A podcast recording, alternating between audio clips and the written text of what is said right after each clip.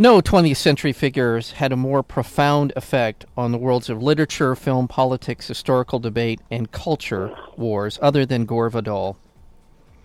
Then Gore, Vidal, I should say, anchored by an intimate one-on-one interviews with a man, the man himself, Nicholas Wrathall. Is uh, new documentary is a fascinating and wholly entertaining portrait of the last line of the age of American liberalism. Uh, Gore's professional life spanned more than 50 years of American politics and letters. His return in 2005 uh, marked the last great stage of his creative career, and this film represents an extraordinary op- opportunity to share his views on America in the 21st century. We're joined today by the director of Gore Vidal, United States of Amnesia. That would be Nicholas Wrathall. Nicholas, welcome to Film School. Hello, nice to be here. Thank you for being here. Uh, just a wonderful film in so many ways. Um, I am old enough to uh, have remembered a lot of uh, of uh, Gore Vidal's career in in in letters and and uh, as a as a literary figure as well as a political commentator. Uh, and it this film just reminds me of the the reasons I was I, I so much liked him uh, the reasons why I liked him so much. Um, tell me a little bit about, for you, the inspiration to do a film on Gore Vidal, do a documentary on Gore Vidal. Um, I guess for me, um, you know, as a younger generation, not growing up remembering all those things, I saw him more through my parents' eyes, and I really started paying attention to Gore again after 9/11. I was living in New York City, and he was very outspoken against the Bush administration's rush into war and um, seemed to be one of the sort of figures in the media landscape speaking sort of reason, I felt, at the time, and wrote those uh, pamphlets, Blood for Oil and Dreaming War, and I really started paying attention to him again then and went back and read some of his essays. You know, that was what inspired me, just the fact that he was out there in a very um, bellicose time speaking sort of you know, truth to power in a sense, and and sort of telling people that this wasn't about revenge, and we had to like move slowly and carefully and know what we're getting into here. And it seemed, like I said, a real voice of reason in the media. For for those people who don't know much about Gore Vidal, like you know, many who who did see him on Johnny Carson and or saw him as sort of a political commentator, uh, might not know much about his early years. Uh, he he came from money. He came from power. Certainly, maybe not a lot of money, but he came from a, from a, a family that was used to and knew the ways to pull the levers of power. Uh, yeah, uh, well, absolutely. I mean, tell us a little bit about he, his background. I'm sorry. Go ahead. No, go ahead. He was, uh, you know, he was brought up along his childhood by his grandfather, who was a senator uh, from Oklahoma, very famous uh, blind senator T.P. Gore very great orator who opposed America's entry into World War II and World War One.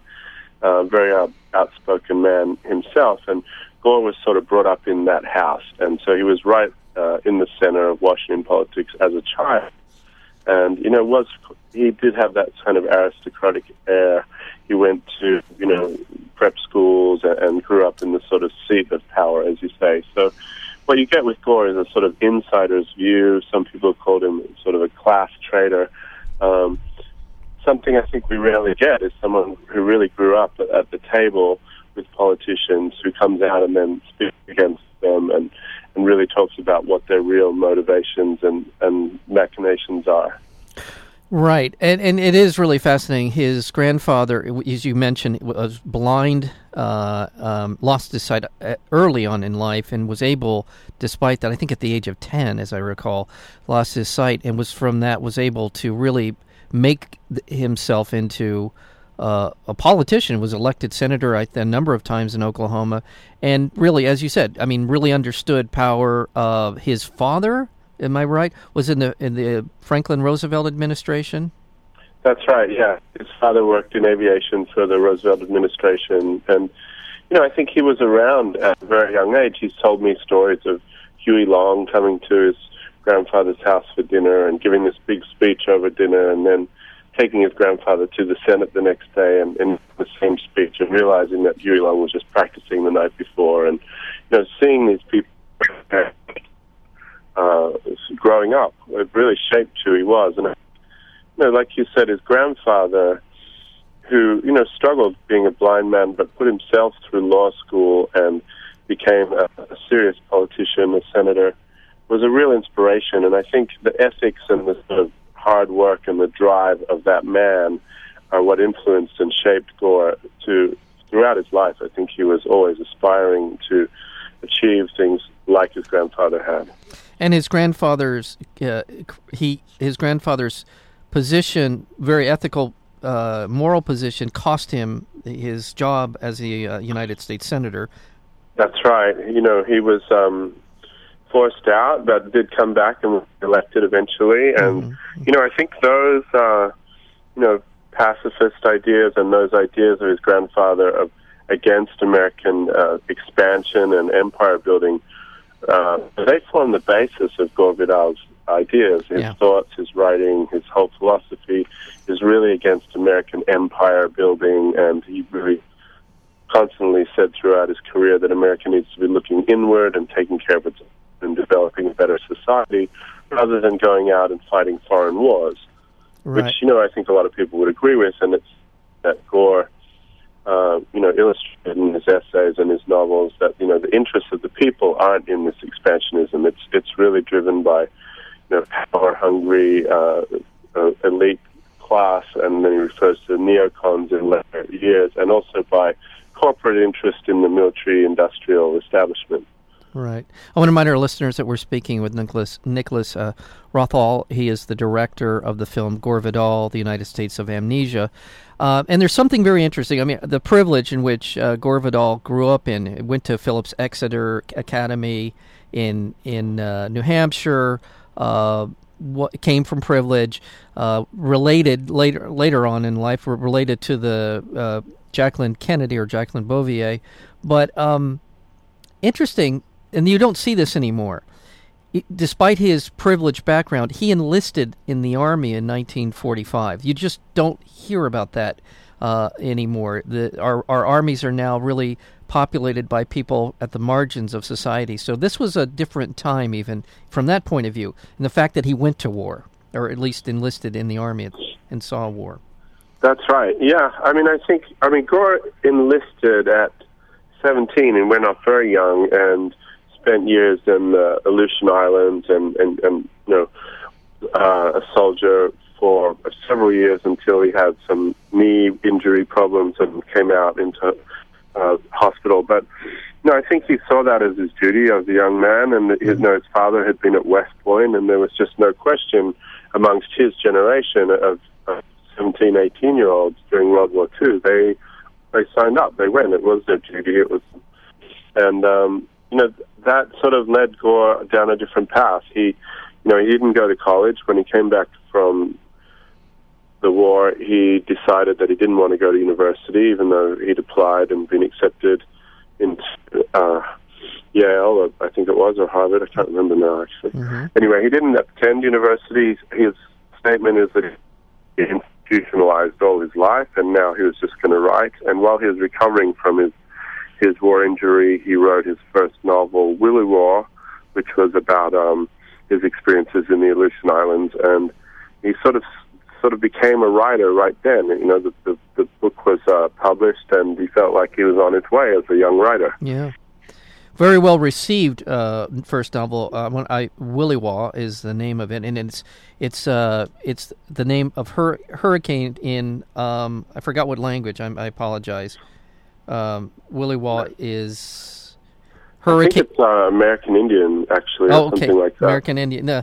So anyway, it just I, the point I really want to establish with with him and his background, privilege, went to the best schools, came from a family of power. So when he speaks about American power, which he does throughout his life, but particularly in the later stages of his life, really spoke eloquently and uh, truthfully about an abuse of power, American empire, and the rest of it, whether or not we could have a republic and an empire at the same time, which he said we cannot. It just, it, there's so much, again, in this documentary, uh, Gore Vidal, uh, The United States of Amnesia, that really lends so much credibility, gives so much gravitas to him as a person and the words that he speaks. And I think that is really one of the things that just sticks will stick with me uh, about your documentary. Is thank you. Yeah, I think it's interesting. You know that background that you're focusing on.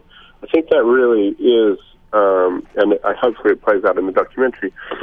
It is what shaped him, and I think even his sort of supreme confidence that he went through life with, and you know, some people would say he was arrogant, but he did have this supreme confidence in speaking and in addressing these difficult subjects, but also in the people he met. You know, he always felt like he belonged in that, that group of sort of politicians and rulers and movie stars. I mean, the people he met throughout his life is astounding.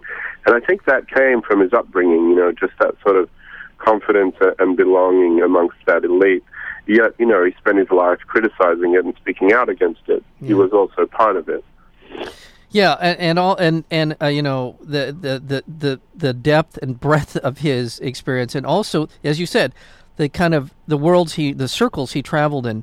Um, you know, his friendship with Tennessee Williams, uh, friendship with uh, John Kennedy and, and, and Jackie Kennedy, um, prolific writer, uh, wrote The Best Man of a play that ran on Broadway for a long, long time. Even today seems like a very relevant uh, play. Uh, um, that was written back in 19 what was it? And that's still on Broadway. Actually, it was on Broadway just recently.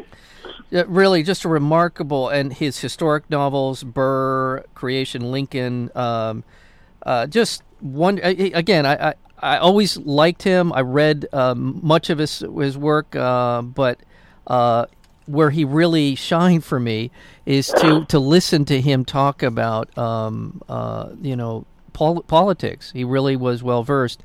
And I would be remiss if I didn't bring up what for me was sort of the defining moment in my my knowledge of Gore Vidal, which was the debates at the 1968 uh, conventions uh, with uh, William F. Buckley.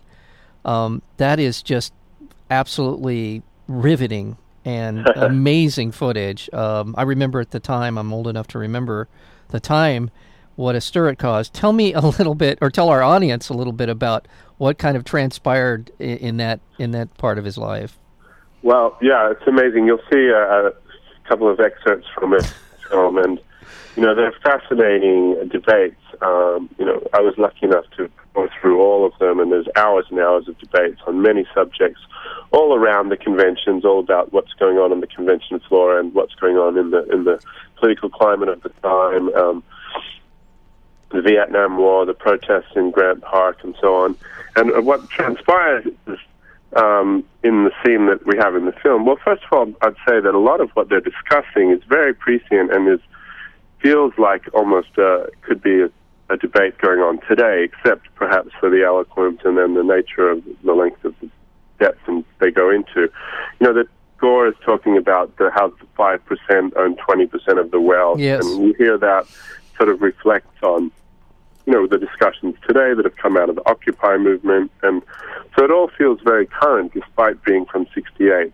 And then they get into an argument about the protests in Grant Park and Gore actually calls Buckley a crypto Nazi for wanting to prosecute these people that are protesting peacefully in the park who are being attacked by the Chicago police.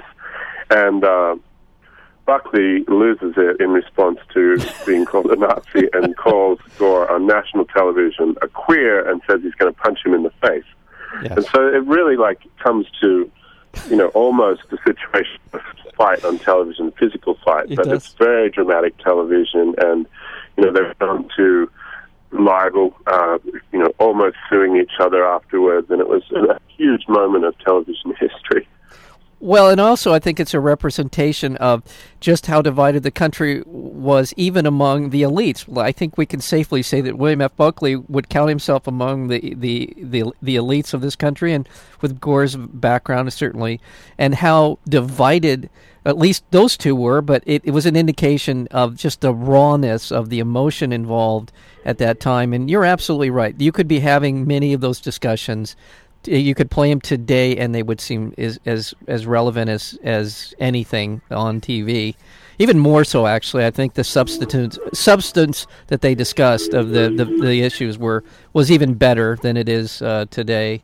Um, but Tell me a little bit in the time we have remaining, uh, Nicholas uh, Wrathall. We have uh, w- uh, director of Gore Vidal, United States of Amnesia. You had amazing access to Gore's uh, Gore Vidal's uh, life, uh, his residence in Italy. That was called what was that again? The name. Uh, his house in his villa in Italy is called Ravello. Um, the, t- the house itself is called La Rondinaia. It's in the town of Ravello, and the house is called La Rondinaia, which translates to the swallow's nest. And it was an incredible villa built into these cliffs looking over the Amalfi Coast and over the Mediterranean Sea. And Gore lived there for 30 plus years with his partner Howard and did most of his writing from there.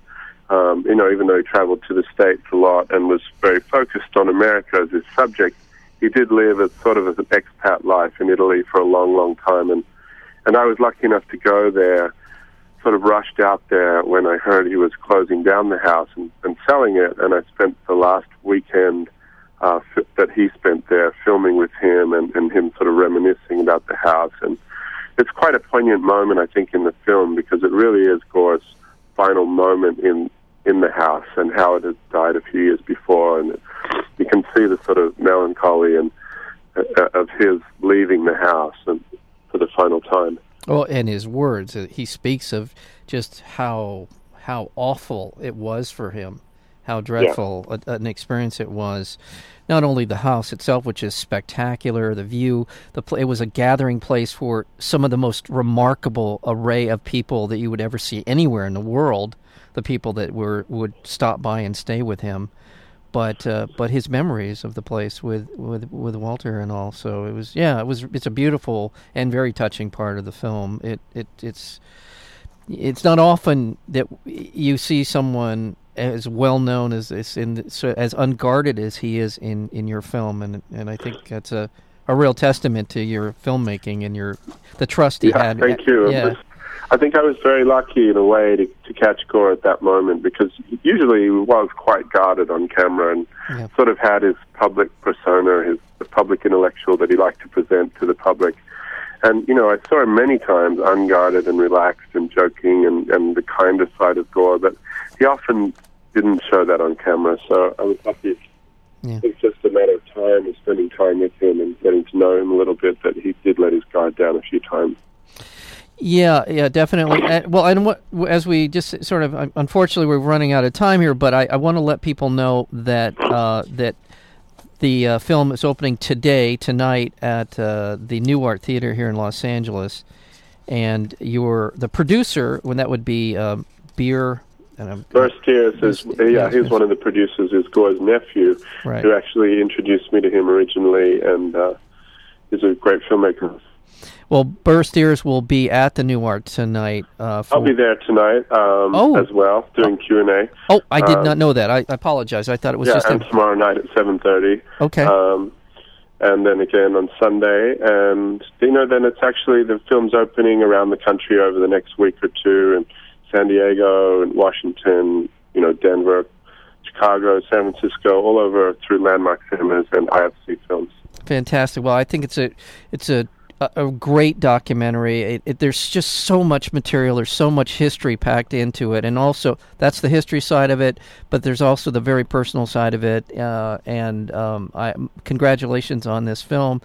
Uh, Thank you. And just one more thing I'd like yeah, to say is sure. that for those that don't know Gore, um, you know, he's a very witty, funny man, and the, the film's actually quite humorous as well because yeah. of his sharp remarks all the time. So it's it's not just history and and right. politics. There's actually a real upside to it. So I hope you'll come and see it. Yeah, yeah, I I, I concur. It is he is all of that. Very very smart uh, and and as you said, witty man. Um, and and missed. I mean, I again, I I just think he was one of those voices. He had so much. Uh, we spent so much time with him over the years in terms of as a as a sort of a national figure. Um, it just seems odd that he's not around anymore. So um, yeah. yeah. So well, well, Nicholas, thank you so much for being a part of Film School. The sh- the film is Gore Vidal, uh, the United States of Amnesia. The director Nicholas Wrathall. Thank you so much. You're welcome. Thanks so much. T- take care.